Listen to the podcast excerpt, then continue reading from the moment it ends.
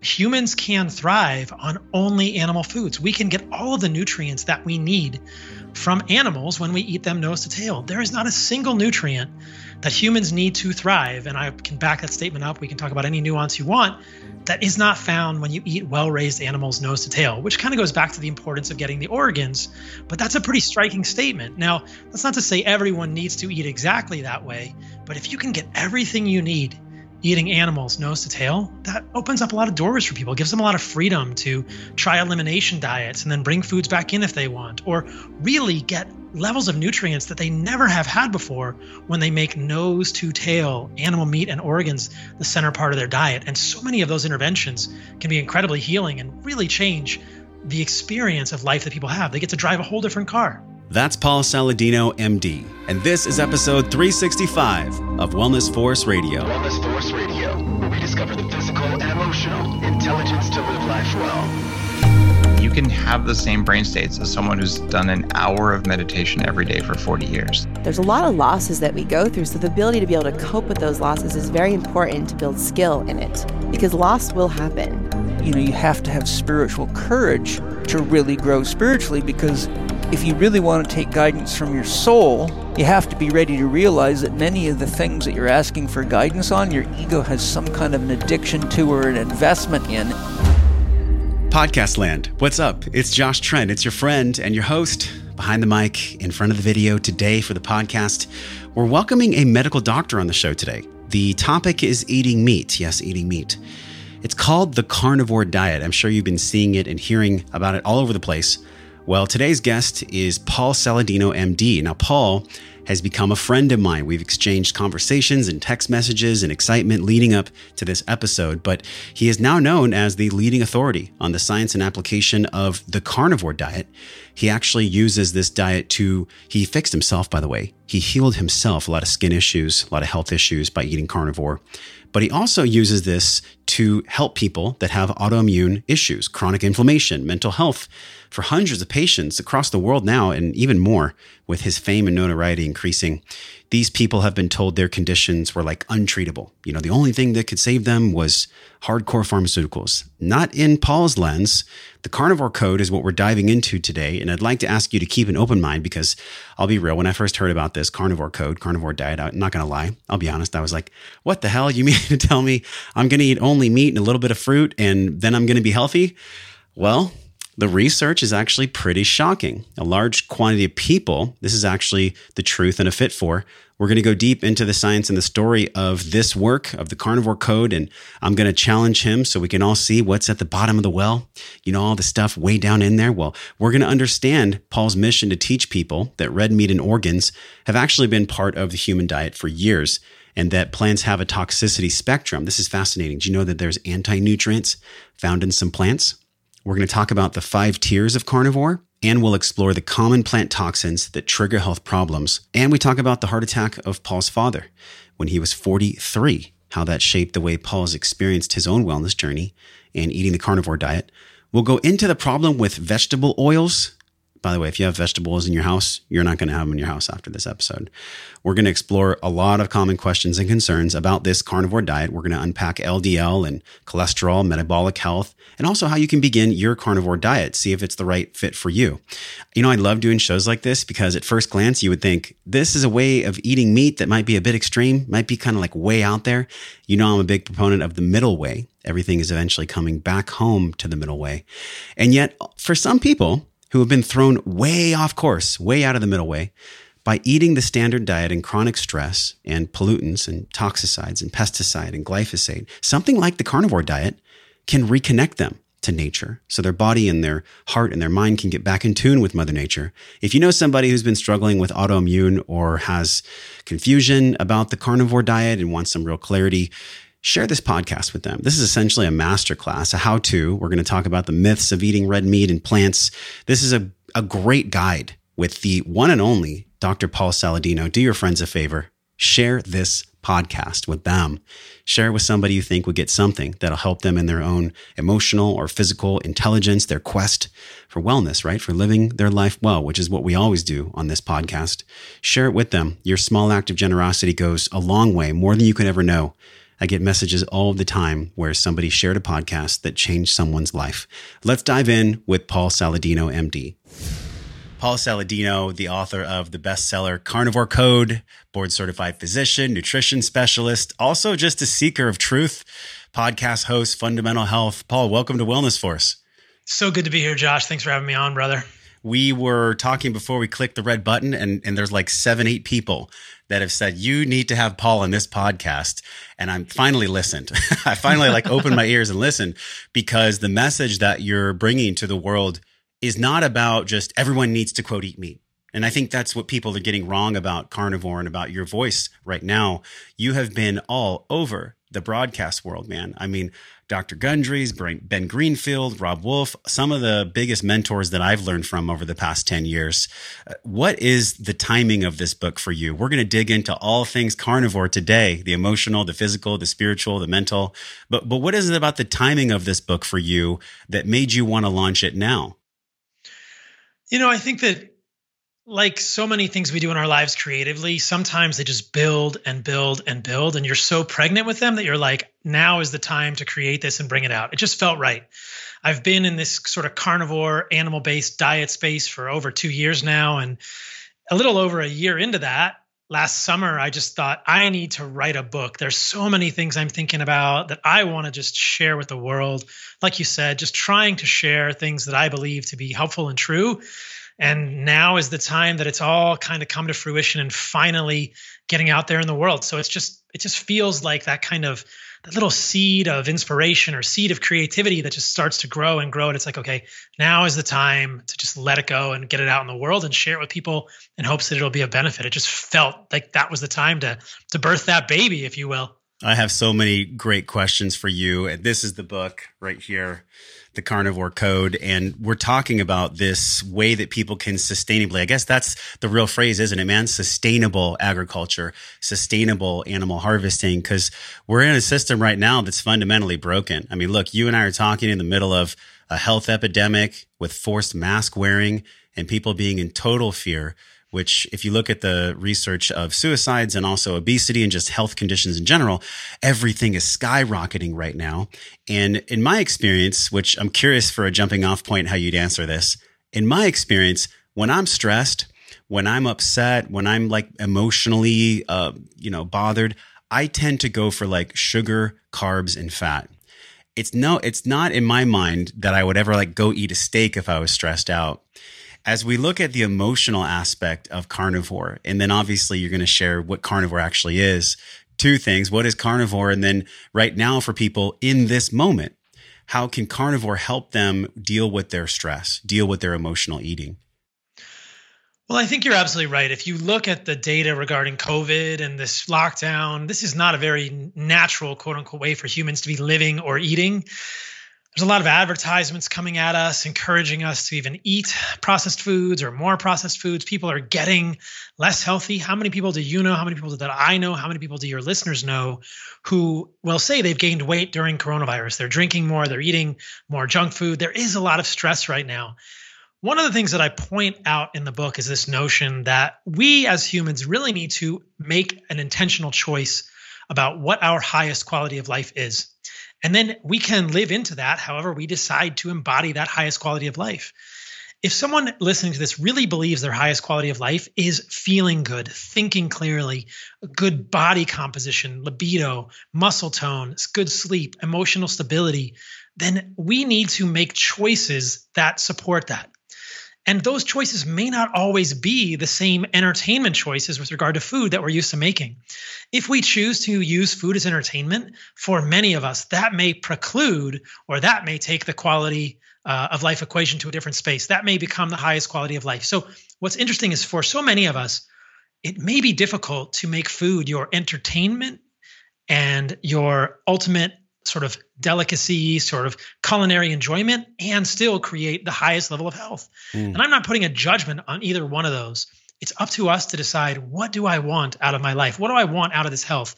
Am I going to use food as entertainment? Am I going to use food to deal with stress, to get me through moments where I am bored or uncomfortable or anxious? Or am I going to try and use food to embody, to create, to manifest this highest level of health that I can in my body? And that second choice is really why I have written this book. It's not meant to be paternalistic. It's not meant to be patronizing. Like you said in the beginning, I'm not convinced that this is all about admonishing everyone in the world to stop eating all plants. This is really about helping them understand a few things.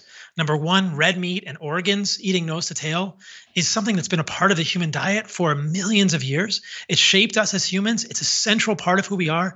And if we don't do that, we will not attain optimal health. Eating those foods well-raised is integral to our optimal health as humans. That's always been part of our evolutionary blueprint. Number two, plants do exist on a toxicity spectrum. And if we're struggling, I want to give people tools that help them understand which are the most toxic, which are the least toxic, and then how to leverage that so they can find their optimal health. They can solve that quality of life equation for the best answer for them. The third piece of that equation is something that most of your listeners will be familiar with. The processed vegetable oils and overall processed foods are completely evolutionarily inconsistent. Vegetable oils equal death. And we all understand that for so many reasons. Yeah. Mm-hmm. So that's really what it's about. It's not about telling people, hey, don't eat plants, eat all meat. It's about how people understand meat is central to the human diet, meat and organs central to the human diet when from well-raised sources. Plants can harm us. They exist on a toxicity spectrum. If you are not thriving, it's offering someone a tool. It's kind of like, say, hey, here's a new hammer or a new saw. You can put it on your tool belt. I'm not telling you when to use it or how to use it, but what felt meaningful for me about this book and this project and these ideas is it doesn't seem like anyone else is saying this. And that means that there are a lot of people out there who are continuing to struggle with their health. They're stuck. And they're not finding answers. They're thinking, I'm doing a paleo diet. I'm doing autoimmune paleo, or I'm doing plant-based. I've been told that plants are good for me. I've been told that meat is bad for me, and I'm not getting well. What is left? And I want to bring hope to where there is none, because I think there are more options here for people, more tools. In the setting of these stressful times, I think it kind of goes back to that as well, understanding that there are more answers for us. We don't have to use food to sort of assuage these anxieties and these stresses, but overall, that's sort of the framework of the diet. Wow. So much to unpack there. I'll just start with my biggest question that came up for me. And that was, when we look at carnivore, is it literally only nose to tail? I mean, no extra fats, no butters, no olive oils, nothing like that. Can you just go into the high level structure? We'll get low level as we go along in the show, but what's the high level structure of carnivore? Just if people don't know anything about carnivore. So in chapter 12 of the book, I kind of outlined 5 tiers, and these are just my framework that I created to help people understand. And the first tier is what I call carnivore-ish. It actually includes some plant foods. And I think that it's time to put aside dogma. I've been posting about this recently. I've noticed a lot of dogma in the carnivore community recently, and it really saddens me.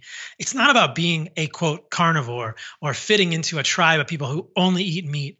Like I said, it's about people helping people understand that meat and organs are central to the human diet, super nutritious, and that plants exist on a toxicity spectrum. So tier 1 carnivore-ish diet, in my opinion, is meat, organs, all of those types of foods, plus the least toxic plant foods. We can get into why I think these foods are the least toxic and which ones are the least toxic. Yeah. But if you just pause for a moment and think about things from a plant's perspective, plants are rooted in the ground. They're part of an ecosystem. And plants have had to defend themselves against predation for 450 million years of coevolution with animals and insects and fungi. Out of necessity, they've developed chemical defenses. We're aware of some of these, but we are really not aware of the majority of them, nor is the research on the majority of these defensive plant chemicals really in the forefront of people's consciousness. It's not talked about, but it's out there. But from the perspective of a plant, it makes sense. There are defense chemicals in there. And a plant is in a unique space. It has to reproduce, but it also doesn't want to get eaten before it does that. So a plant seed grows into a plant sprout, goes into a plant with roots and leaves and stems, and eventually the plant produces a flower and a fruit or some sort of reproductive part. But the stems, the roots, the seeds, the leaves of plants, these are what the plant defends most highly. And you can really look at this pattern in plants as well. This is really getting to botanical science. The more vulnerable the plant is, the more highly defended it is, the more full of toxins, digestive enzyme inhibitors, things that don't play well with human biology, there are in that part of the plant. So plant seeds are some of the most harmful for humans. Broadly speaking, we have to remember that plant seeds encompass seeds, grains, nuts, and legumes. They're all plant babies. They're kind of like this little plant baby put on the River Nile that's very defenseless, very susceptible, very vulnerable to attack. But plants have encased in that a lot of these little chemical ninjas. There are myriad defense chemicals, digestive enzyme inhibitors, lectins, oxalates, all kinds of things to prevent animals from over-consuming the seeds. Mm.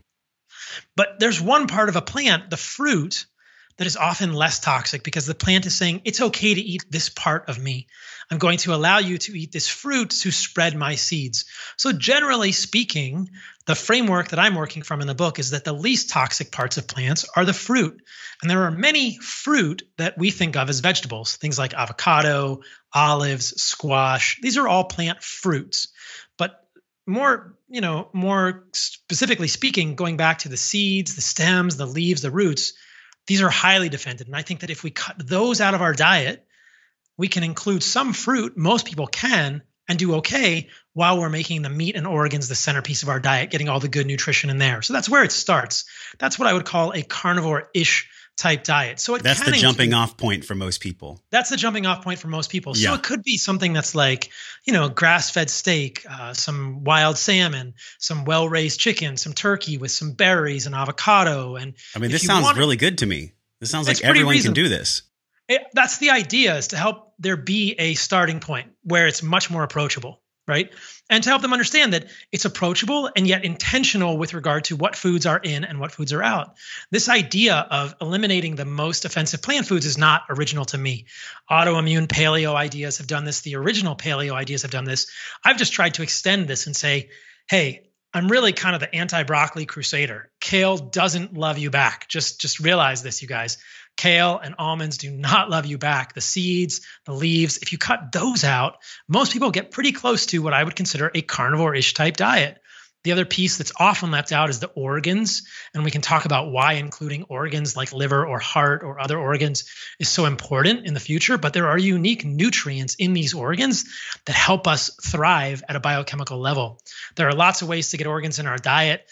The fresh, I think, is the best, but if you can't get the fresh organs, something like desiccated organs is a great idea as well, these sort of capsules. Yes. I started a company, Heart and Soil. We're making the desiccated organ capsules for people as well. But I think it's important that people get the organs in their diet however they can. But this idea of meat, organs, bone broths, nose to tail, plus the least toxic plant foods is the jumping off point. Then you can progress as you see fit in terms of which plants you want to cut out. Some people take all the plants out of their diet, but I think for the majority of people, this sort of tier one perspective that's most inclusive is going to be the most sustainable. Does that help paint the picture a little bit? I love it. And honestly, Paul, like one thing that I felt the strongest when I was going through Carnivore Code was this is a call to come back home. Like on this show, we talk about emotional and physical, and there's obviously the spiritual component in there too. But mentally, we're such a mentally focused world, and we are so susceptible to the mass media and really whatever you want to call it. It could be the agenda. It could be just somebody's narrative. And unfortunately, if you look at most narratives in our world, especially in the past 30 years, and really it started in the 60s when Earl Butts was hired for the agricultural system in America, and we had monocrops and it just decimated. Mm-hmm. And then meat became the enemy and butter was bad and all this stuff. We just had wave after wave after wave of financially incentivized health recommendations.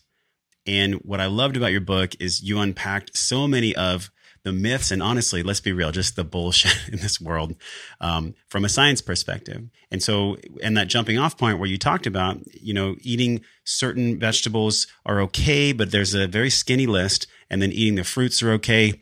The next phase of this is for us to all return back home to eat the way that we were always eating before there was any financial narrative whatsoever. Can you talk about that a little bit?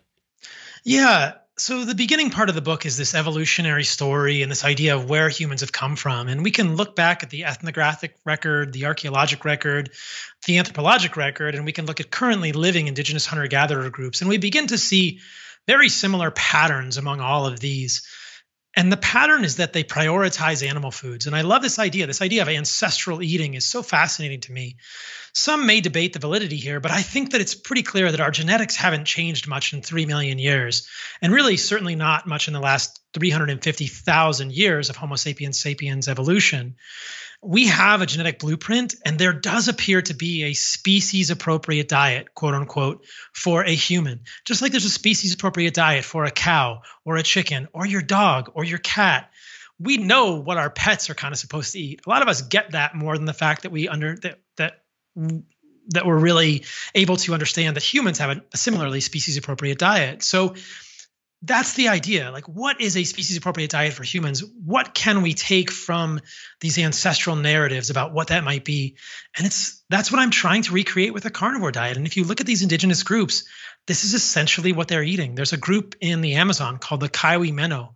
There's a researcher and anthropologist, Douglas London from Harvard, who has studied this group. They were previously uncontacted by Westerners, and they eat animal meat, animal organs, and seasonal fruit. You look at African indigenous tribes, it's very similar, mostly meat, organs, and fruit seasonally. So it's like, okay, this kind of makes sense. Like they're prioritizing animal foods. They're prioritizing animal meat and organs above everything else. If they can kill something respectfully, gratefully, sharing it with the tribe in a beautiful celebration, they will make that the center of their diet. They may go looking for other plant foods, but it's really only in times of scarcity. They use plant foods as survival foods. These are fallback foods. They're not the center of their diet. And that's completely different than the narrative we've been told today. And I try so hard in the book to debunk so many of these myths, and we can get into those if you'd like. There are so many essentially non-supported narratives that we are told today about red meat. Through Heart and Soil, I've been getting emails from people with questions asking, what should I do about this? What should I do about that health condition?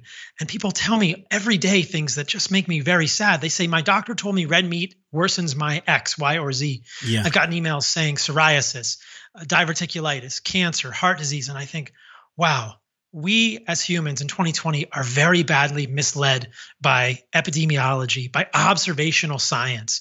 There's no real evidence that red meat is bad for these things. And why would it be? Why would these animal meat and organs that we have been eating for our entire evolution as hominids be bad for us? That's completely evolutionarily inconsistent. And yet we're told in 2020, the best foods you can eat are plants. And you think, wait a minute, that's not true. They're clearly less nutrient rich.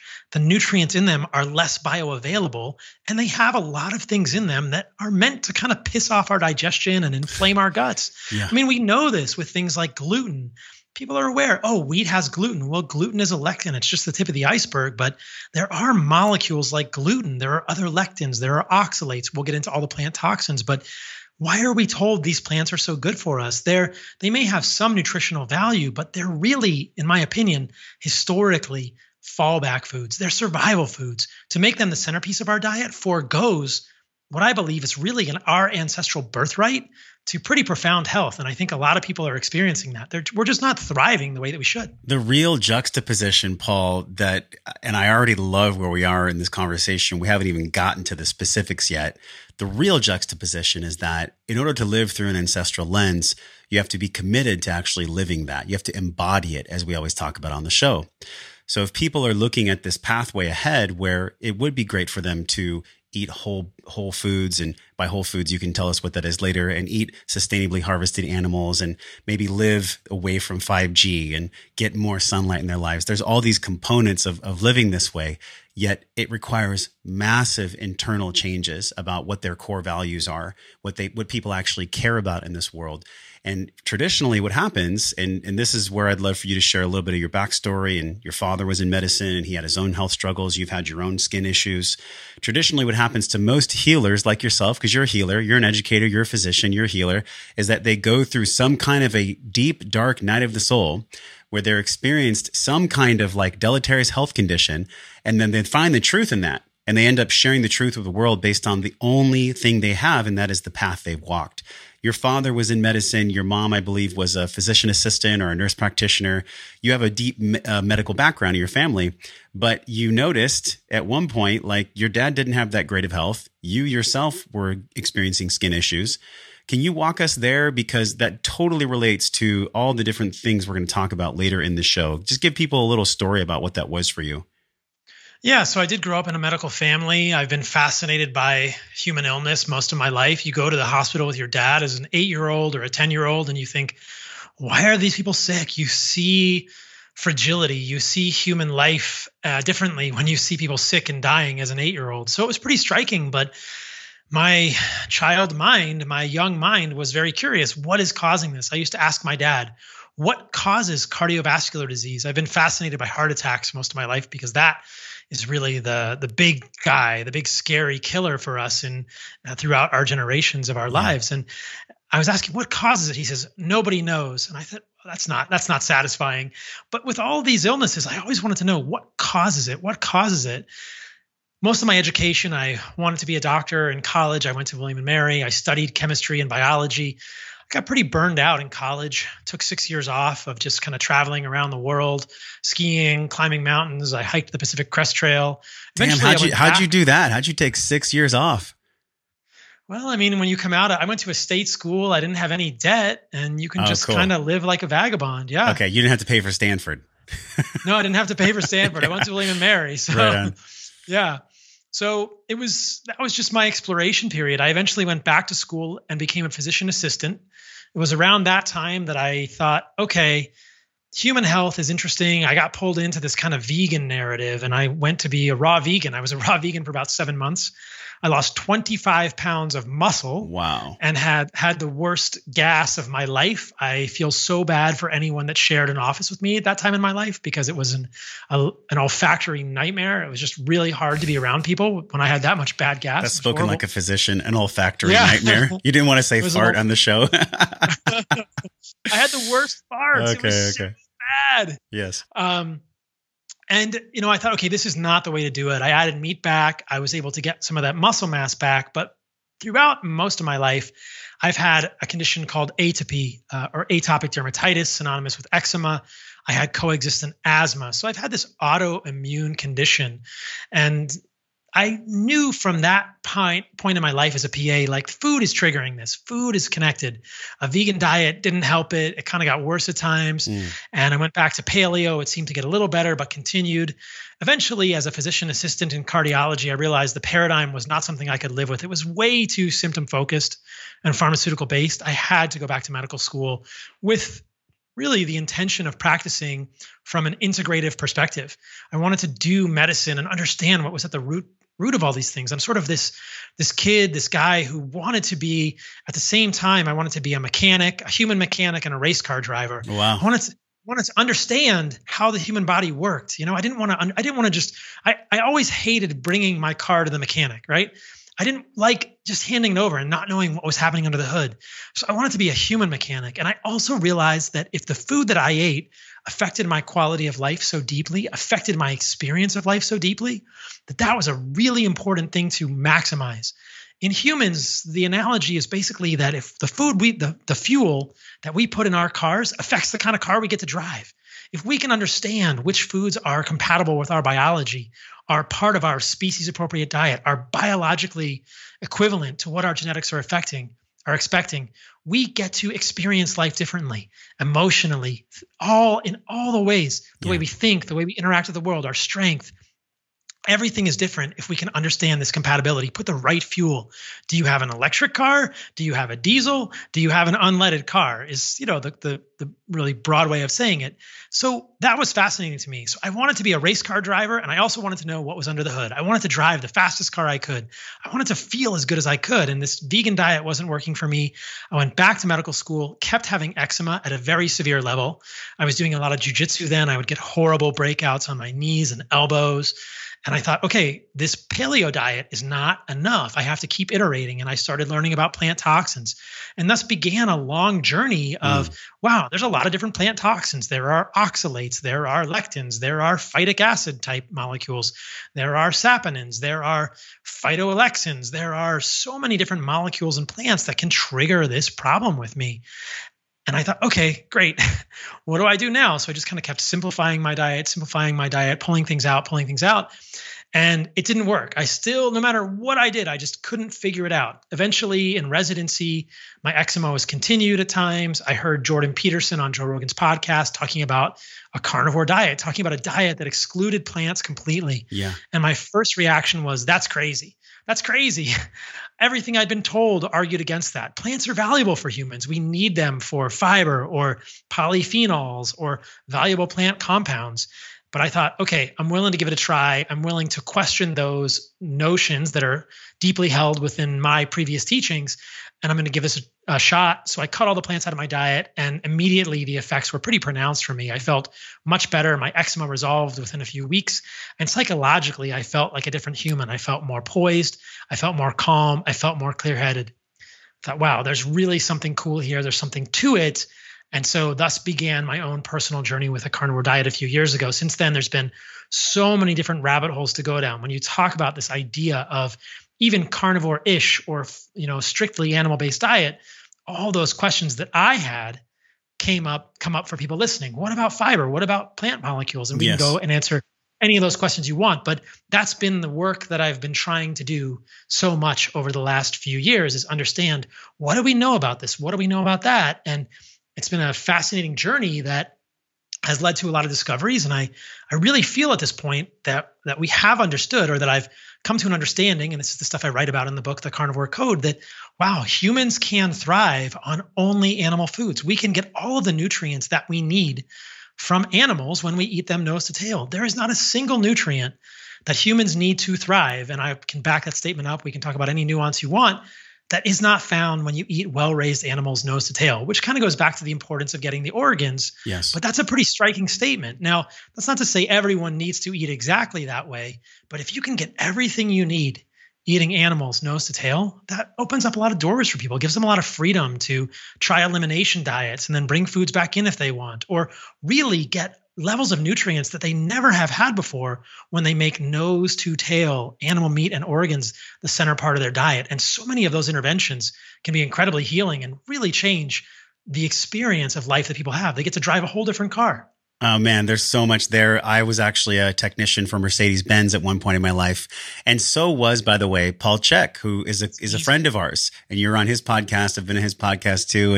And it's interesting, this mental faculty we have where it's like, well, I want to know how the car works. The only difference is, you know, as a physician yourself, the car isn't running when a mechanic works on it. Like, you actually would work on people who are living and breathing. And so there's so much complex nuance there to explore. And I loved one of the things you said when you were talking about the foods that were like alternate foods. How did you phrase that? Where it was like specific foods that we would eat only when interventions would happen. You called it a certain name. I think survival food or a fallback food. A fallback food. Because I think about that, like when we're eating the way that nature intended and we're living with the seasons, we don't really ever need to fall back. We're just living in the present moment. We're just right here. And it leads to the next question for me about right here is also connected to all the moments that came before it. In other words, the memories, the health scares, the hunger for learning. Like, there's so many things that come before right now in this moment. You know, I'm projecting on you right now, just like you're projecting on me. And we're having a good time while we do it. But there was something that happened when your dad was 45. He had a heart condition. Did that shape the way that you experience right now and the way that you wrote Carnivore Code? I'm sure it did. I mean, I remember being in the molecular biology lab at William and Mary, and you get this call from your mom. I get this call from my mom, and she says, oh, your dad had a heart attack. He's in the hospital. And he had his heart attack when he was 43. So I am 43 now. He had his Wow. heart attack when he was my age. He did fine. He was a physician. He knew the signs and symptoms. He was having chest pain and shortness of breath. He went in immediately. He had an angioplasty. So they do a cardiac catheterization. They do a sort of balloon dilatation of the cardiac artery. And he was okay. But so as a 43-year-old man to have an angioplasty, a balloon dilatation of a stenotic or narrowed coronary artery is very accelerated. It's very accelerated. And that is an indication of early advanced atherosclerosis. So what most physicians would say that as a man, I now have a family history of early atherosclerosis in a primary relative, which is a major risk factor for coronary artery disease for me. So that's made me think, like, I don't want to get that. I want to avoid that. And I think that's always been a major driving factor for me. I want to live well. I want to drive a sports car through life. I don't just want to limp around. I don't want to be driving around with a donut on my car, you know, one of these spare tires. I want to experience everything I can. I'm only on this earth for 80 or 100 years if I'm lucky. And I want those experiences to be rich and vital. And I want to be surfing when I'm 90 years old. That's the goal. So how do I do that? I'm not going to accept the mainstream narrative of the what I jokingly call the inexorable march to decrepitude. You know, there's this real narrative that humans just gradually decline, that we just get weaker and weaker and weaker. We just kind of get more hunched every year and our joints start to hurt and we get less vital and less clear-headed. And people say, I'm just getting older. I've always rejected that inexorable march to decrepitude, you know, narrative. If you look at indigenous people, they have what's called squaring of the morbidity curve. Their vitality doesn't decline linearly over time. They're pretty vital up until the last few months of their life. You'll see people in their 7th or 8th decade of life in indigenous cultures doing the same things everyone else does, running around, hunting, throwing spears, dancing, singing. They don't have this sort of this gradual decline, but that's what we've all been told is normal for humans. That's what we're taught in medical school. It's okay for your patients to develop hypertension gradually. We're told every decade of life is 10 millimeters of mercury systolic blood pressure, or 20 millimeters. You know, we're told it's okay for people to get less and less vital as they age. And I thought, that is BS. That is not true. That is not the way I want to live my life. So seeing my father go through it, I thought, I need to understand what's causing this, and I want to avoid it because I do not want to have that fate. And it's really interesting, and we can talk about my recent blood work if you'd like, because my blood work is quite striking and challenges a number of the mainstream narratives. I'm sure, especially cholesterol-wise, right? Yes. Yeah. Challenges many of the mainstream narratives regarding lipids and LDL and lipid hypothesis stuff. But we don't have to go there if you don't want to. Paul, question, because I think about, like, we're really in an explosion of, like, insulin resistance. And we've talked about insulin resistance before, but also how insulin resistance relates to long-term chronic disease. Is it really the carbs? Is it really even the saturated fat? Like, what is it? Because we have two camps that are both narrations from someone's decision. Everybody decides, just like you decided when you were early in your life and you're like, how do I get better? I saw what my dad went through. You made a decision yourself, but you made it because you were tired of the results you were seeing and you were getting and you were experiencing. Is it really the saturated fat? Is it the carbohydrates? Like, what is causing the insulin resistance, and what is insulin resistance? You talk about it in the book. This podcast is brought to you by Ion Biome, creators of Ion Gut Health, a gut-strengthening, brain-boosting mineral supplement sourced from 60 million-year-old soil that naturally supports microbiome balance. This is something that's not actually even a probiotic or a prebiotic. You know, in all my research, I found that probiotics and prebiotics can sometimes be inadequate when it comes to really proper gut health. They simply don't do enough to affect the microbiome in the gut. Now, we learned from Zach Bush on the podcast and in our research for this product and this partnership, the active ingredient in the Ion Biome products is called TerraHydrite. It's a family of molecules made by bacteria, the same friendly bacteria that's found in our gut. Now, these molecules are derived from carbon frozen in 60 million-year-old uncompromised, untarnished soil, the purest of the pure, completely free of modern chemicals. Why is this important? TerraHydrite is the missing piece in today's modern health puzzle. This is a way you can connect your head and your heart back home to your gut. Save 15% off your 2-month supply of Ion Gut Health. Just head over to wellnessforce.com/biome. That's wellnessforce.com/biome. Enter code JOSH1KS. That's JOSH, the number 1 followed by a K and S, JOSH1KS at the checkout cart to save 15% off and start feeling good from the inside out again. This is a fairly complex discussion, but I'll try my best to simplify it. So insulin resistance is synonymous with what we might call metabolic dysfunction. And there are really two types of insulin resistance. There's physiologic insulin resistance and pathologic insulin resistance. We'll just talk about pathologic insulin resistance. At the level of our muscle cells and most of our body, it is normal for them to refuse glucose during states of ketosis. That is physiologic insulin resistance, which is essentially synonymous with glucose sparing. That's not the same thing as pathological insulin resistance.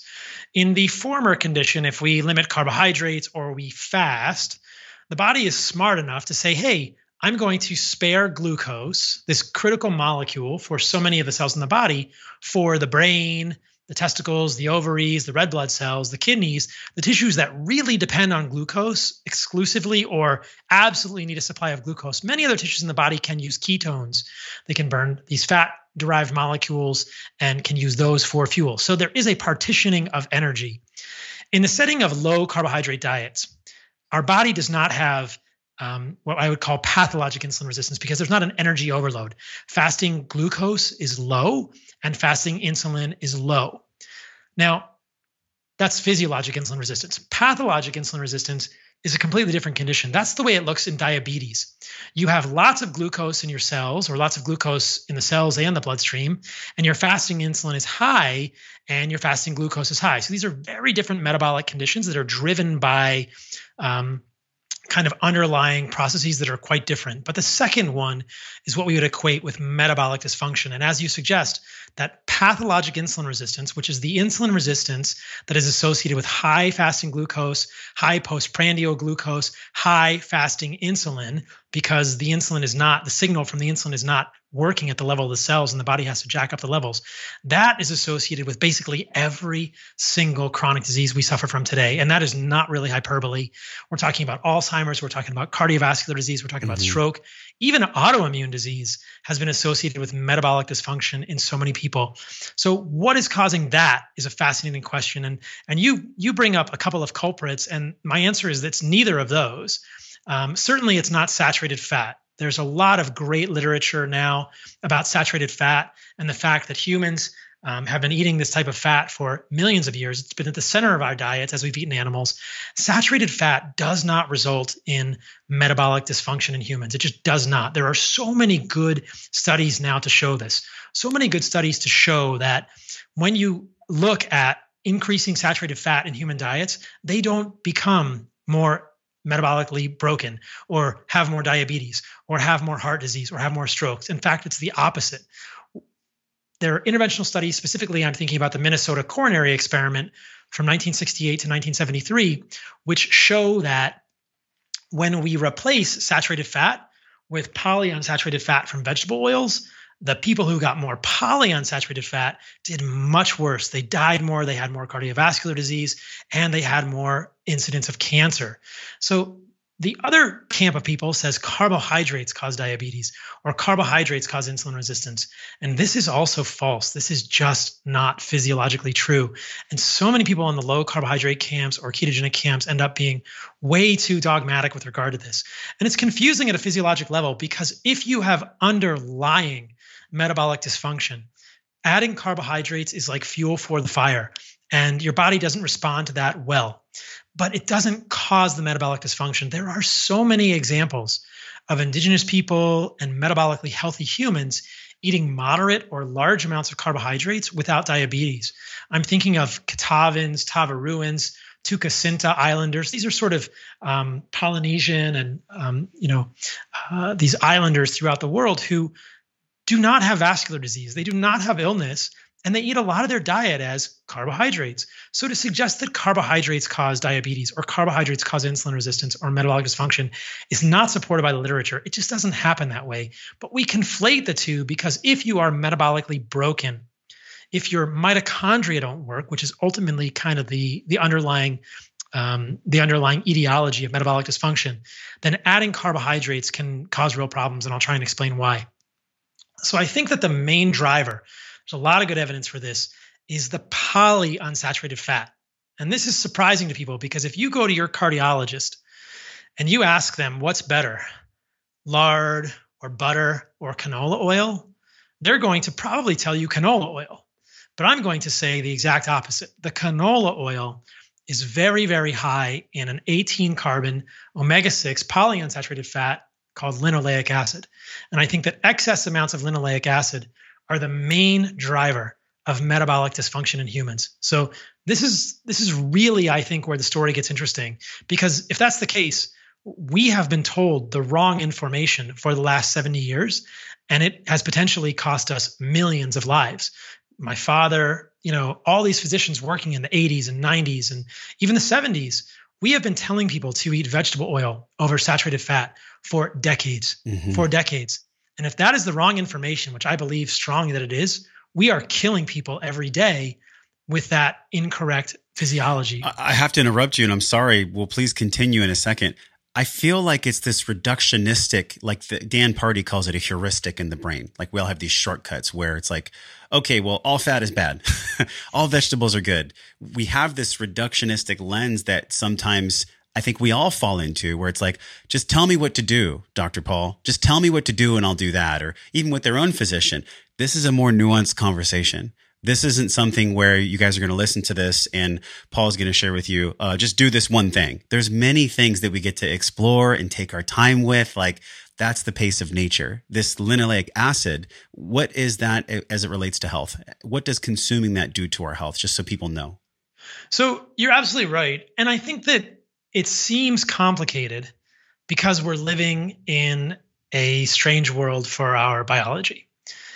If we go back 20,000 or 50,000 or 100,000 years, none of this would have been complicated because we wouldn't have been able to do anything else. Yeah. Just by being free living humans 100,000 years ago without grocery stores, just hunting our food and occasionally getting seasonal carbohydrates as fruit and berries or honey, we would have been doing exactly the things that I think lead to the best human health. So it seems complicated because we're undoing our conditioning in 2020. But it's not necessarily complicated from an evolutionary perspective. So that's an important point to highlight. One of my friends has a podcast, Anthony Gustin, called The Natural State. And I really like that idea. If we can understand what the natural state is for humans, a lot of this stuff falls in line. And it's not quite as complicated as it seems. But in 2020, it seems complicated because we're undoing all of those sort of inadvertent mental shortcuts, which really don't do us any favors. Mm-hmm. So linoleic acid is interesting. It's primarily found in vegetable seed oils, corn, canola, safflower, sunflower, peanut, soybean. These are the big ones. The unfortunate thing is that most olive oil and avocado oil is also cut with a lot of these oils. Even if it's organic? It depends on how good it is. So 80+% of olive oil and avocado oil is cut with vegetable oil. Damn. If it's organic, it's probably okay. But because they'd have to list that on the label, right? If it was cut? They're supposed to, but it's tricky. Yeah. A lot of it is. All right. We'll have to get your best olive oil company listed in the show notes. Yeah. So, but the problem appears to be this. When humans eat linoleic acid, these fats have different signaling roles in the human body. We are all familiar with hormones, testosterone, estrogen, cortisol. There are many molecules in our bodies that can signal just like that. Our fat cells release adipokines like adiponectin or lipocalin, and these actual fats can act as lipokines. These are fat molecules that appear to have a signaling role in the human body because of the way they interact at the level of our mitochondria. So evolutionarily, it appears that linoleic acid, this 18-carbon omega-6 fatty acid, which really only resides in significant amounts in vegetable seeds, it would have been very rare in our diets previously, is a signal to our fat cells to grow. And I think this makes sense when we think about where we've come from. It's like a signal for scarcity. If you are forced with your tribe to eat lots of nuts and seeds and things that are high in linoleic acid, it kind of makes sense for you to grow your fat temporarily. And similarly, there is another signaling molecule called stearic acid, which is an 18-carbon saturated fat that appears to have the opposite signal. It appears to tell our body that there's abundance and we lose fat. So this is what's so interesting. If you look at humans or even animal studies like mice or rats, you can give mice or rats stearic acid, and they basically get a six-pack. Wow. They lose their visceral fat. They lose up to 70% of their visceral fat, which is the fat within the peritoneum, around the gut. But if you give them oils that are high in linoleic acid, corn or canola or safflower oil, the visceral adipose tissue grows like crazy. In humans, you can see the same thing. They've done studies with kids who have non-alcoholic fatty liver disease. These are kids that are some of the sickest, most metabolically broken kids there are. When they take the linoleic acid down, they give them a very low linoleic acid diet, the NAFLD resolves very quickly. It gets much better. So the non-alcoholic fatty liver disease gets better. The hepatic fat mass decreases. Many of the markers of metabolic function of insulin resistance improve just by lowering the linoleic acid. So it seems to be a signal to our bodies that it's okay to grow fat. Mm. And stearic acid is the reverse. And like I said, it kind of makes sense. Like winter is coming. You're not getting animals, so you probably need to bulk up a little bit for the winter to survive. This is when you're going to eat the fallback foods. Exactly. If you're eating the fallback foods, if you're eating the nuts or the seeds or things that would be higher in linoleic acid in nature. In 2020, we have foods that are much higher in linoleic acid than anything we would have ever seen evolutionarily. So I think it kind of breaks our biochemistry because we get this huge signal. We get these completely massive amounts of linoleic acid in our diet. If you look at humans, the studies have been done looking at fat biopsy. Humans store polyunsaturated fats. We can't make them in our body. Over the last 70 years, the linoleic acid consumption has increased 135%. Basically, humans only had 2 to 3% of their calories as linoleic acid in maybe the 1900s. But in 1911, Crisco started making vegetable oil. And you had these vegetable oils, these linoleic acid-rich vegetable oils. And since then, vegetable oil has just gone up and up and up in our diet. And what else has happened? Obesity skyrocketed, diabetes skyrocketed. So many of our chronic autoimmune conditions have skyrocketed. It's a correlation, but it's an extremely compelling correlation when you look at it. So what appears to be happening is in nature, I think evolutionarily, this is my hypothesis, we would have been exposed to slightly larger amounts of linoleic acid during these fallback times, and our body gets a little bit fatter. You might get up to 4 or 5 or 6% of your diet as linoleic acid. In 2020, most of us, if we're eating traditional foods, could get as high as 10, 15% of our diet, of our calories from linoleic acid. It's a huge signal to just put on fat, whether it's belly fat or visceral adipose tissue. It's a real problem for humans. It's totally evolutionarily inconsistent. So the problem then becomes that as we start to get fatter and fatter, eventually our fat cells get so full that we become metabolically broken.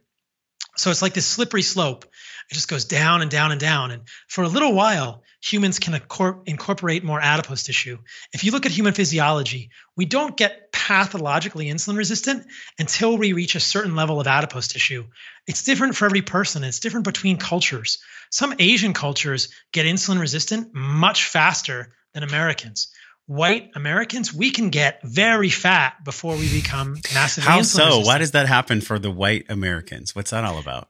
It's just a genetic sort of set point in the adipocyte. So it has to do with the fat cell.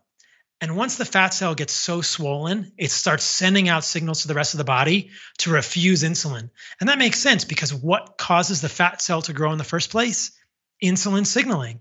Insulin is generally a signal to the fat cell that it's okay to grow, right? Insulin is really, it's not technically anabolic. It's mostly anti-catabolic. But when you have insulin signaling at the level of our fat cells, they are signaled to grow. And linoleic acid appears to open the door wide for insulin signaling at the fat cells. They grow. They just grow and grow and grow. And these are visceral adipose cells within the peritoneum, which are particularly metabolically active, and subcutaneous, which are between the skin and sort of the muscles. There's two types of fat on the human body. But as that grows, once we hit our set point and those adipocytes get totally full, they start sending out free fatty acids to the rest of the body and signaling to the periphery, hey, we have got a crisis. We have way too many nutrients. You guys refuse everything insulin is doing, and that is essentially the beginning of metabolic dysfunction. It's a gradual, long-term process, but linoleic acid is kind of that original signal that's pushing us in that direction. It doesn't happen instantly. It happens over time, but the more we get this signal, the worse we get. So your original question was such a good one. What is causing this? It's not carbohydrates. Yeah. But if you have fat cells with the doors wide open to insulin, they're saying, come on in, we can grow all we want. In that setting, excess carbohydrates can fuel the fire. So I'm not saying that low carbohydrate diets are not helpful. For people who have underlying metabolic dysfunction or who want to lose weight, limiting the carbohydrates temporarily can be extremely helpful. They're fueling the fire. They're part of that sort of wood. They're part of those building blocks that the fat cells are using to make more fat, to get bigger. But at the same time, they didn't cause the problem in the first place. It's really that, I think, disordered lipokine signaling from this incongruent level of linoleic acid in our diet. And more and more people have been talking about this vegetable oil problem. Yeah. Now, it's a little bit insidious because there are many foods that we haven't even mentioned that could still create more of this signaling for us as humans. The big ones are certainly the vegetable oils. And I think most people, if they are listening to this, if they eliminate those oils from their diet with rigor, they will do so much better. Now, this means asking when you go to restaurants. Like, most restaurants are going to cook your food in an oil that is very high. They're the cheapest. Yeah, they're going to cook it in canola or safflower or corn oil. Even Whole Foods, for those of you that go Whole Foods, most of the Whole Foods food bar is all canola oil. The whole thing. Exactly. And we can talk about why that is, because Whole Foods is kind of the opinion that vegetable oils are good for you. Right.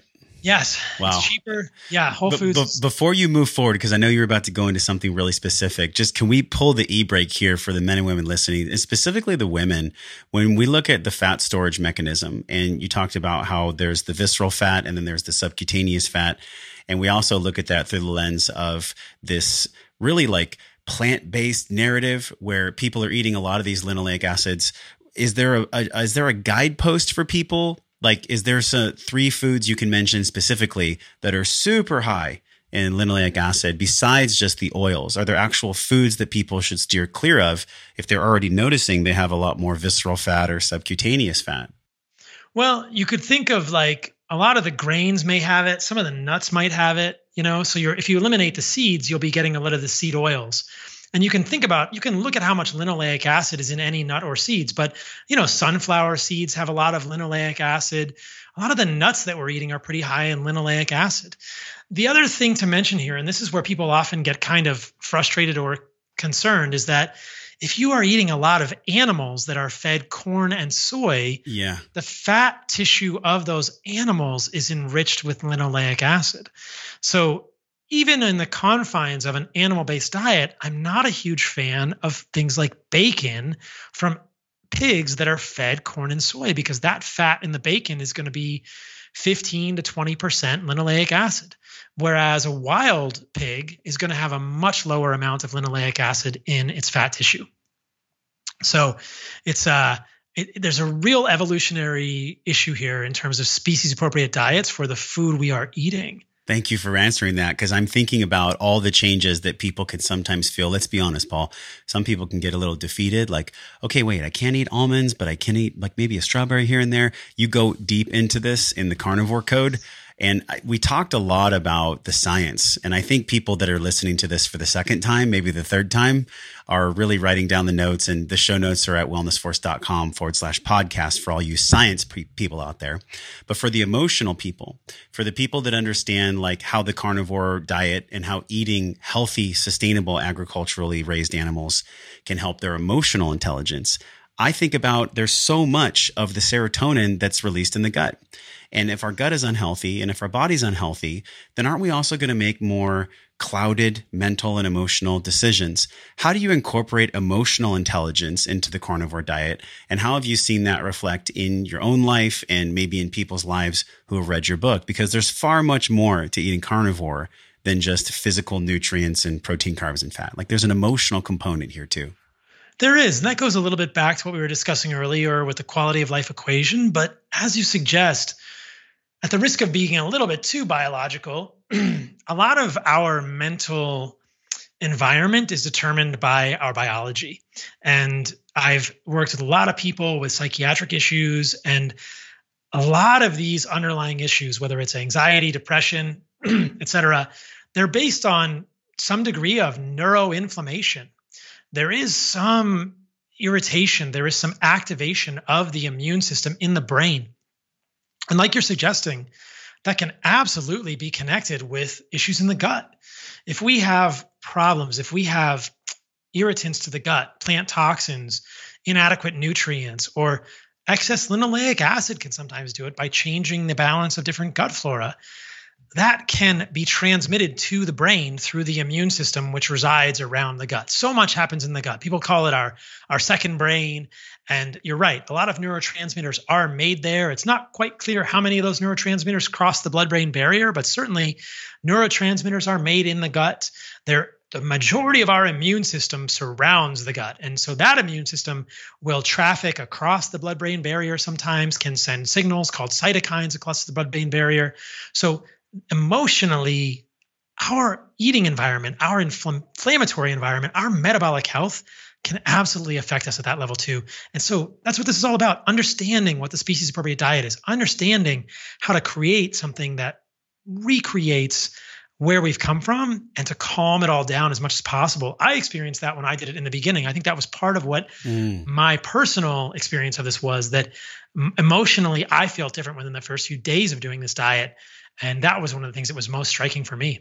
Yeah, because the big part of this is like, and this is the conversation that I don't think most people are having around carnivore, is it really eating the high quality meats that really just focuses away from the linoleic acid? Or is it the fact that by doing primarily carnivore, you're also taking out, you're doing a food elimination diet of the BS foods, the gluten, the soy, the plant toxins?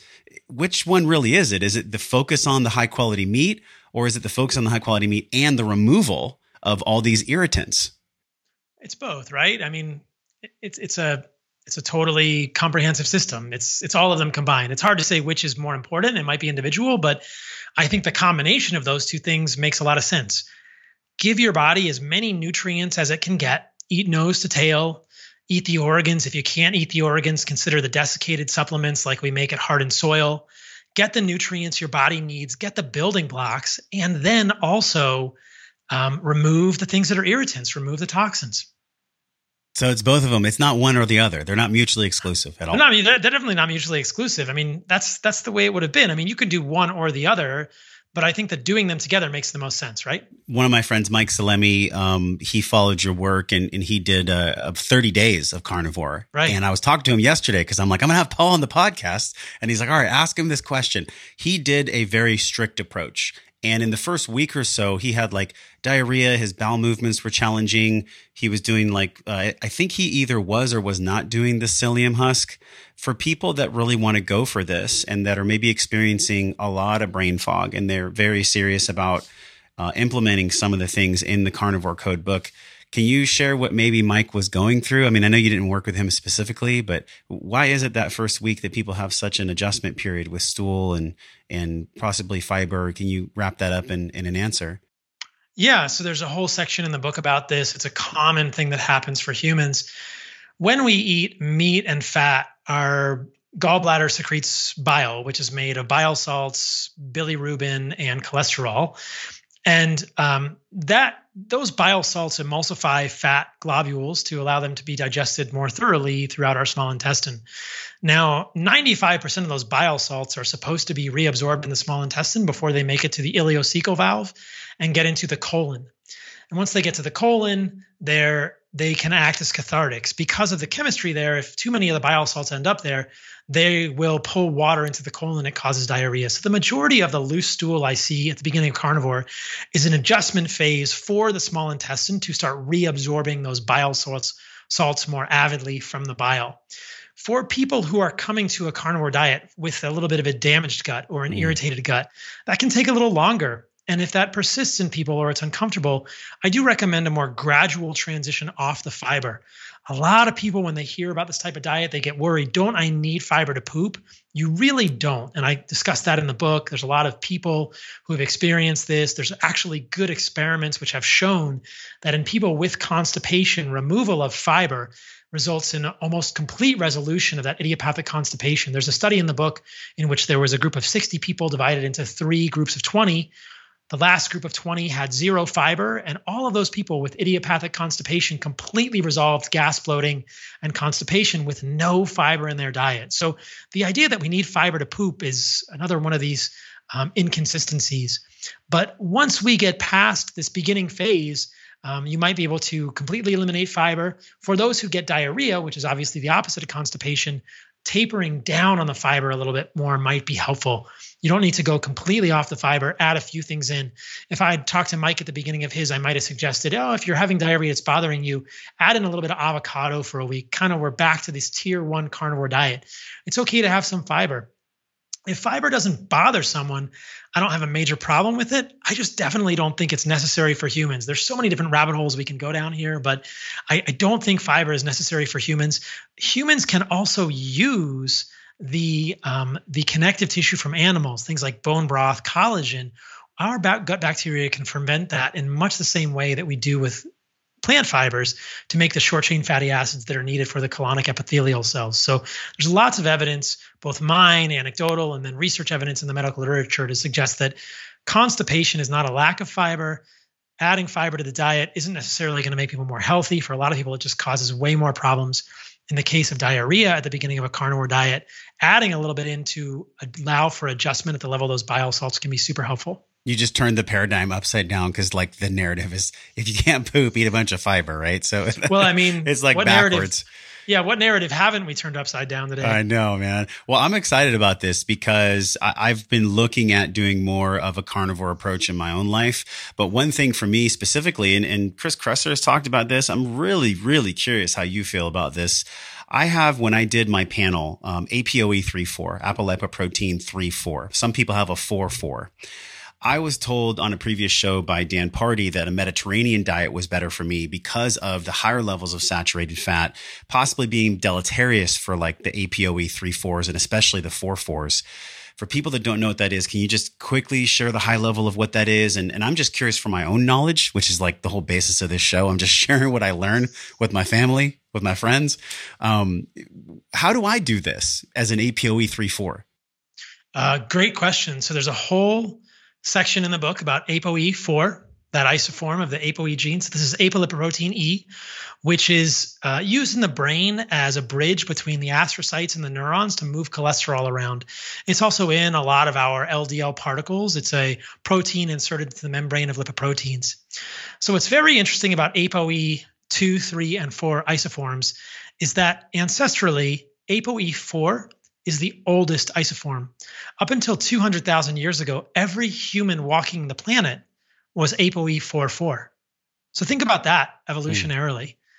Up until 200,000 years ago, every single Homo sapien, Homo erectus, Homo habilis, Neanderthal was APOE4/4. And yet we have been eating red meat and saturated fat for 3 to 4 million years of human evolution. It's really only an evolutionary blink of an eye that the isoforms APOE3 and APOE2 arrived on the scene. So to imagine that red meat would be bad for us when for our entire existence, or the majority, as humans, we were all APOE4/4 is a little bit strange. What's also compelling to look at, and I'm going to have to respectfully disagree with Dan Party here, is if you look at tribes of indigenous people, specifically in the book, I talk about the Bolivian Simene and the Nigerian Yoruba, APOE4 isoforms are protective in indigenous people against cognitive decline and other metabolic diseases. They're protective, meaning the people who have APOE4 have less incidence of cognitive decline in those semi-indigenous people. So what it appears is that APOE4 is an isoform that is a little more adapted to high parasite burden to indigenous people who are in that sort of an environment. It's protective in that situation. APOE4 also appears to be a little bit less suited to our current environment because so many of us are metabolically unhealthy.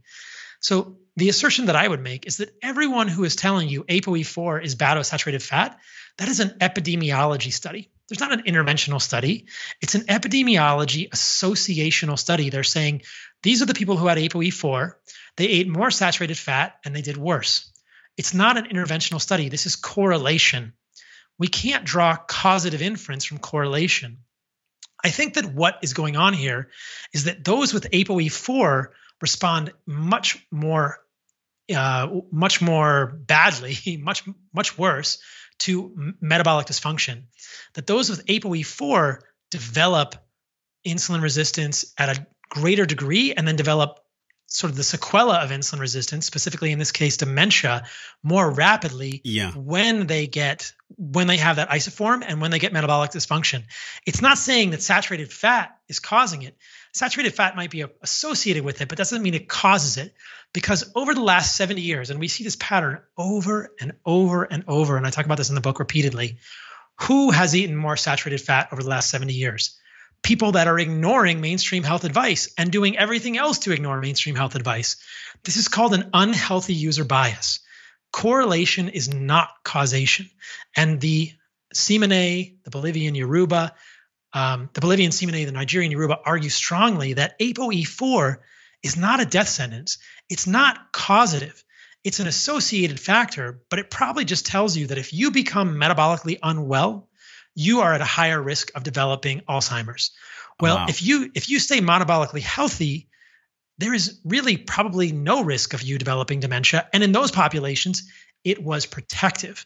Now, as we've already talked about, saturated fat does not lead to metabolic dysfunction. It does not. That has never been shown in an interventional trial. But if we look at these epidemiology trials, who is eating more saturated fat? Well, those are people who are doing other bad things, which are making them metabolically unwell. Because who is disregarding health advice? People who are exercising less, in the sun less, getting other health checks less. How many times have you gone to a barbecue and seen someone eating only a hamburger patty with nothing on it, without ketchup, without French fries, without coleslaw? It's pretty rare. Without potato salad. Yeah. I mean, the circles you travel in, you might see it. Yeah, how many Americans do you think answering these surveys, talking about how much saturated fat they're eating, are not eating something else bad with that saturated fat? And here's the assertion. How much vegetable oil are people eating with the saturated fat? How many people get a Big Mac with just the patties? They get a Big Mac with special sauce. What's in the special sauce? A whole lot of canola oil. How many people eat mayonnaise with their saturated fat? So this is the problem with epidemiology. We can't draw causative inference. We can generate a hypothesis and we need to test it. But giving people saturated fat, even people with ApoE4, has not resulted in results that suggest more dementia. In fact, in the book, there's a case series that I talk about. And one of the cases in that series is a gentleman with ApoE34, your genotype, and they put him on a high saturated fat ketogenic diet. He had dementia. One of the ways that we assess dementia is with something called a MoCA score, Montreal Assessment of Cognitive Ability. And it's just something we look at to give a score for how bad someone's sort of memory loss and neurocognitive dysfunction is. They put him on a high saturated fat ketogenic diet. He was pre-diabetic, that went away, and his MoCA got so much better that he was normal afterwards. So this is a gentleman with dementia, with some degree of mild dementia, with some degree of pre-metabolic dysfunction. They put him on a high saturated fat ketogenic diet, and both of those resolve completely. So how is it that saturated fat is worsening dementia in people with ApoE34 when we see interventional studies like that? Does that make sense? It makes so much sense. And I'm just like, I got to talk to Dan Party about this. Let's do it. Well, because I think about 3-4s and 4-4s like myself. It's really, and I felt this ever since I was a little kid, Paul, I just really am more sensitive to lifestyle factors than I feel like most people. And like if I'm not moving well, if I'm not sleeping well, if I'm eating like deleterious foods and I'm eating inflammatory foods, I guess I just feel it so much more than most people. Cause I have friends that, you know, I'm 40. And so I have friends that are in their 40s and they can still eat like a sleeve of Oreos and wake up with like an extra ab muscle. Like some people are just like that, man. It's crazy, but I can't do that. And I've always known that about myself. And so you just really flipped the script on me where I thought about, okay, is it really the saturated fat for me is a 3-4 or a 4-4 or for anyone? Or is it just respecting and honoring this ancestral lens of living, like sleeping, eating, moving, breathing, also the type of people we hang out with? Do we have community? Like there is such a massive emotional component to this. Don't you think that that's really just as important as the carnivore itself? I do. I think it's absolutely important. And I think it's important that we understand what the studies can tell us and what they can't.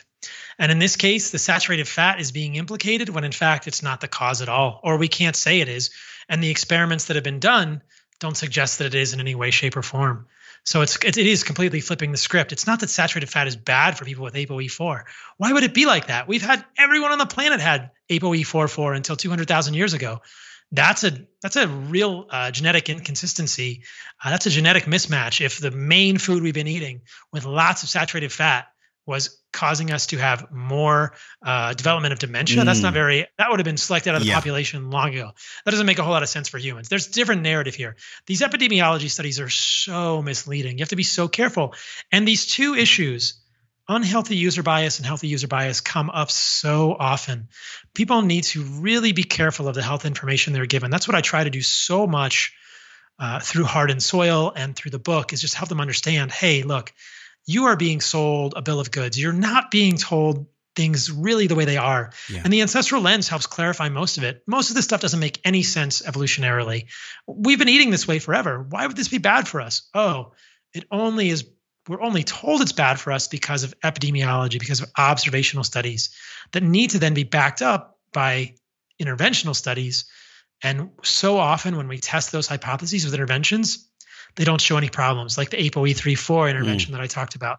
People will say, you could say the same thing about red meat. There's studies that associate eating red meat with worse health outcomes, shorter life, more cardiovascular disease in the West.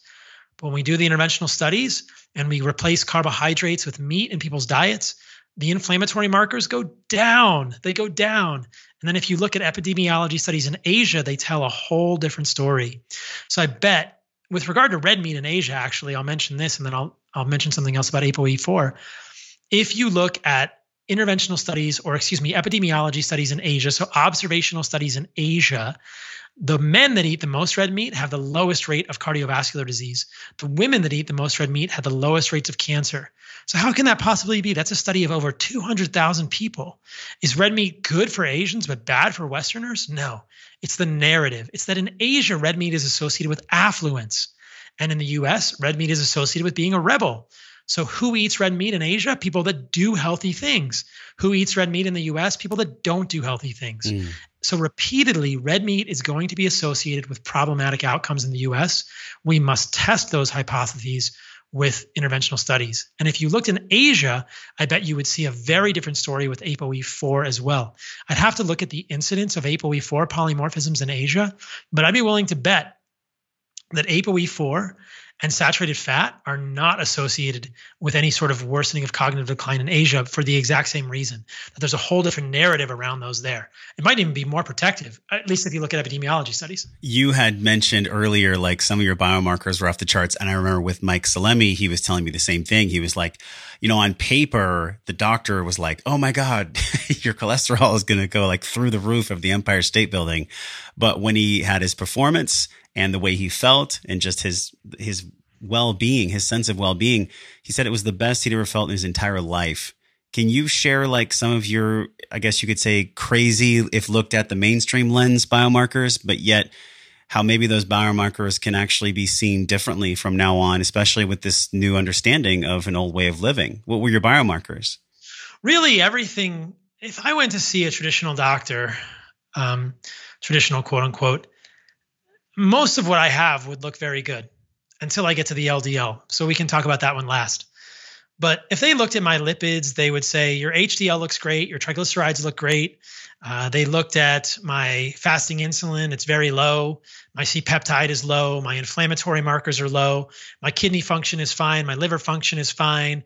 My fatty acid profile looks great. So they might look at everything and go, wow, you are the picture of health, Paul, and you look healthy.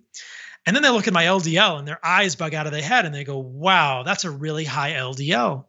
But why have we been told that LDL is bad for us? We've been told that based on what's called the lipid hypothesis, the idea that more LDL equals more heart disease. But what we're finding more and more now is that that hypothesis, that paradigm is badly flawed. And stories like mine and Mike's and many others, and so much research literature begins to argue, it's all contextual. It's not about how much LDL you have in your body. It's about the underlying metabolic health of the individual. Because there's very good evidence to suggest that in metabolically healthy people, there is essentially no correlation between LDL levels and atherosclerosis, between LDL levels and heart disease. But if you are metabolically unhealthy, we begin to see a correlation. So what is this telling us? It's telling us, number one, there's more to the story than just LDL equals heart disease, LDL equals heart attacks. When my father had a heart attack, his LDL was 110 milligrams per deciliter. Okay. My LDL right now is 533 milligrams per deciliter. And I had a coronary artery calcium scan last week and it's zero. What is a coronary artery calcium scan? A coronary artery calcium scan is a CT scan of the arteries of my heart that looks for calcified plaque. Okay. So as a 43-year-old, at the exact same point in my life as my father, who had a heart attack with an LDL of 110, I have no calcified plaque in my heart with an LDL of 533. Clearly, there's something else going on.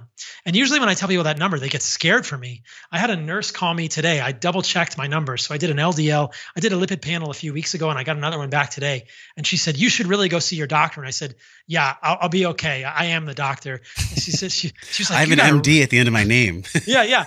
I was like, I'm going to be okay. Trust me. Yeah. But you know, most people would question this, but my story is quite revealing. My LDL is so high that most cardiac radiologists would say you should develop atherosclerosis. You should have cardiac calcification within 6 months.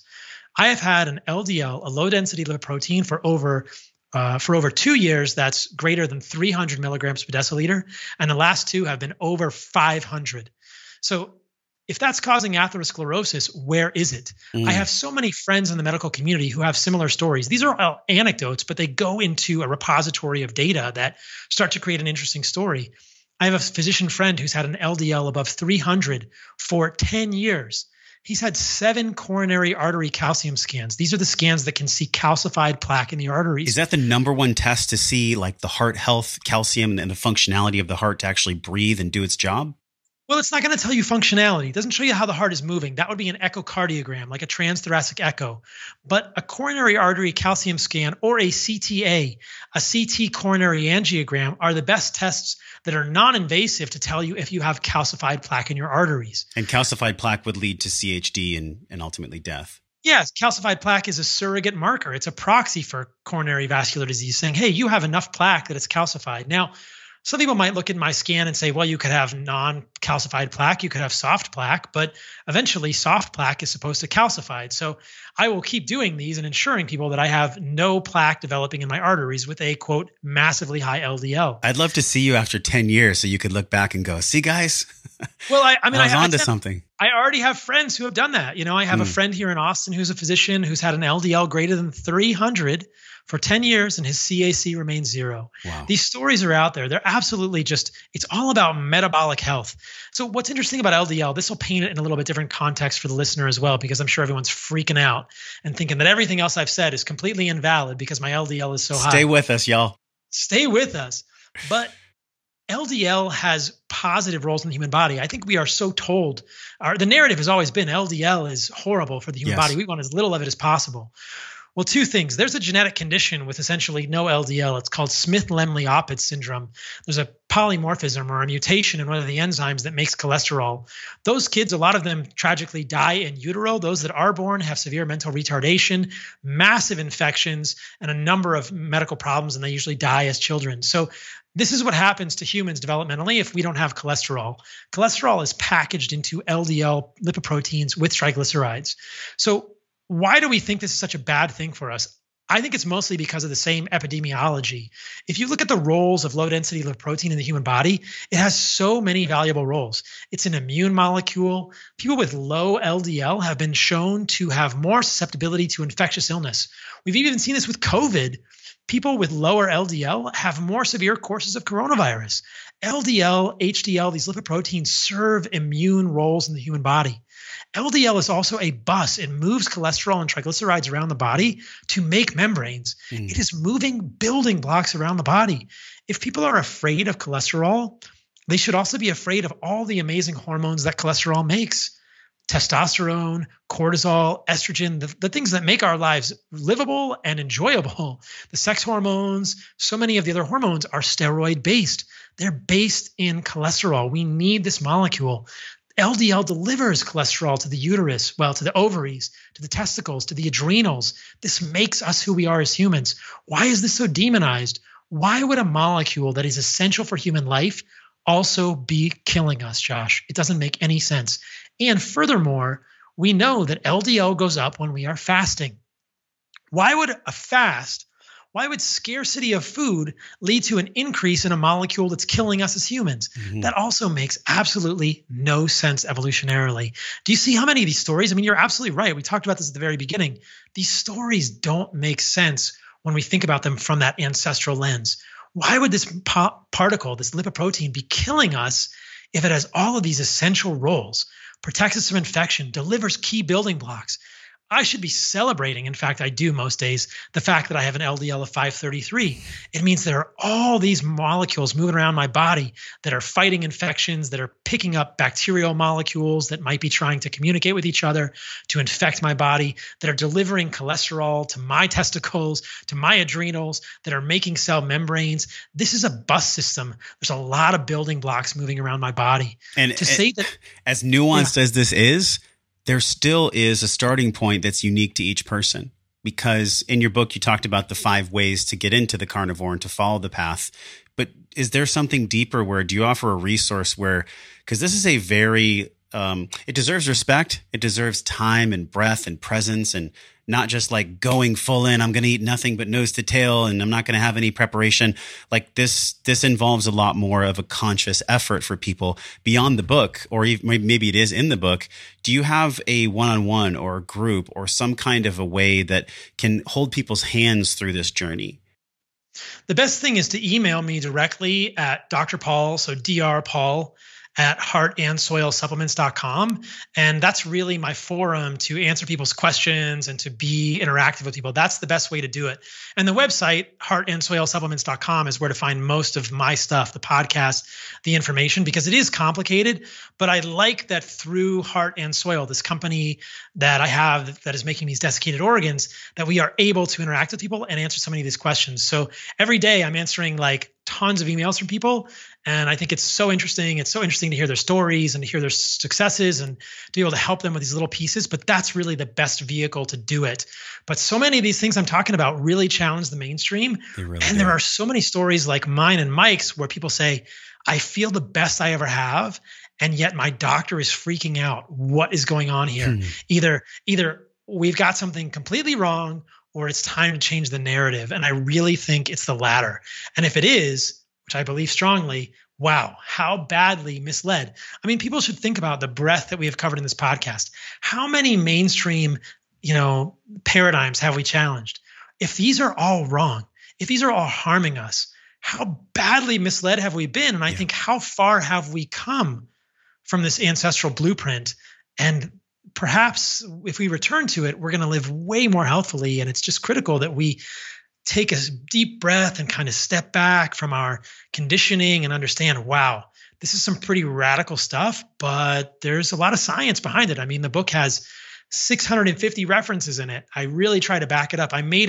I tried to make it both readable and also substantial and very researched and very referenced, because so much of what I'm saying flies in the face of what we've heard. But like I said, I think so much of what we've been told traditionally is based on really bad science, mostly observational epidemiology. We haven't been told the whole story. When I was getting ready for this show and I was researching and going through the book and I was looking at your site, I saw this quote that really, in my opinion, is the lens of how you communicate your gift to the world. Because when I first found out about carnivore, I'll be honest, like it was a year ago and I got turned off and I was like, what do you mean everybody should just eat red meat? It's obviously way more nuanced than that. And then when I heard your podcast with my mentor and my friend, Paul Chek, I was like, okay, I'm really going to dig into Paul Saladino's work. And just from talking with you and understanding, I can feel your heart. I can feel your intention behind your work. And that to me is the most trustworthy thing, stacking on your academic history and all your experience as an MD. But this sentence really summed it up for me. And it's on heartandsoilsupplements.com. Soil is the only place in the universe where death is converted to life. I mean, when I read that, I was like, okay, he obviously honors the closed organic cycle. He obviously understands that this bright orb in the sky hits plants and then animals eat those plants and we get all the nourishment and then we eat the animals. And then I just really want to honor your work. Like, this is a totally different conversation than I ever thought I would have personally a year ago about eating meat and carnivore, because I've always eaten meat. But the way that I see you talking about it and the narrative that you're putting out in the world, man, It's just so important, especially right now, as so many paradigms are being challenged with health and COVID and racism and the way we're treating each other. Like, I feel like, dude, every single paradigm in the world right now is being decimated to the floor, including how we eat animals and how we regenerate agriculture. So thank you for your work, man. We scratched the surface. The book is The Carnivore Code. It looks like this. We're going to link all of this at wellnessforce.com. As we say goodbye, man, two questions, Paul. We probably talked for like another hour and a half, but like, I want people to read the book. But if you got, when you feel the inspiration from Paul and you feel how I feel about Paul, just get this book, Carnivore Code. Two questions. First is, what did we miss? What did we miss? We covered a ton of ground. And then lastly, as we say goodbye, what advice and what kind of guidance can you bring to our audience about living life well, about the definition of what wellness actually is? So those two questions. Oh, man. Well, like you said, we could have talked for another few hours. I would love to continue the conversation at some point in the future about, you mentioned it a little bit at the end. I think the ethics of eating meat are important. Regenerative agriculture is critical. We talked a lot about insulin resistance and metabolic dysfunction, which is key.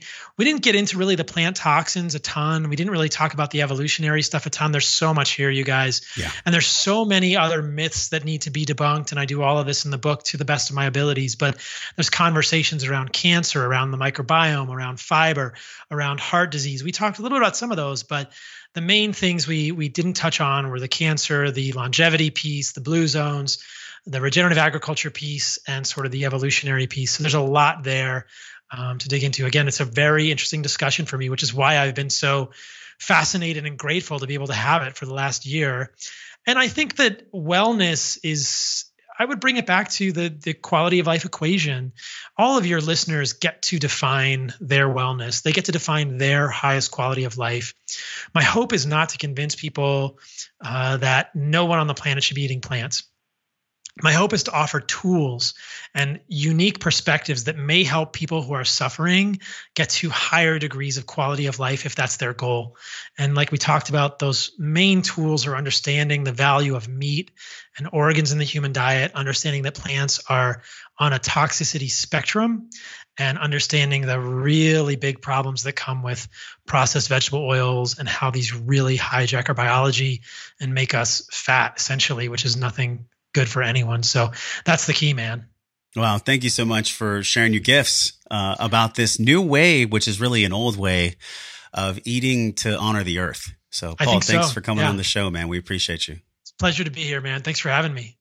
Now, until we see you again, Paul and I are both going to wish you something special here. And we're wishing you all the love and the wellness that the world possibly has. So go out there in the world today, give love to someone and take one little step, even if it's like trying a new food or letting go of an old food, so that you can have more love and wellness. So we're both wishing you love and wellness as we say goodbye. We'll talk to you soon. Hey, thanks for listening to the show, my friend. Everything you learned on this podcast starts with your morning practices. So from over 300 world-class guests, we pulled together 6 simple yet powerful morning practices down into a 21-minute system, guaranteed to increase your vibration and the way that you feel every day. Get this free, powerful guide over at wellnessforce.com/M21. And if you love this show, share it with somebody. Share it with somebody that you love or that you care about. You can support the show easily by leaving us a 5-star review on iTunes. Just go to wellnessforce.com/review. Or if you're on your phone, just tap it, hit the link in purple that says review this podcast. And the journey does not stop here. We're continuing this discovering process in our private Facebook group over at wellnessforce.com/group. You can be a part of it. You already are. All you have to do is join us at wellnessforce.com/group, and I will welcome you at the door. Now go out into your life and live your life well. And until I see you again real soon, I'm wishing you love and wellness.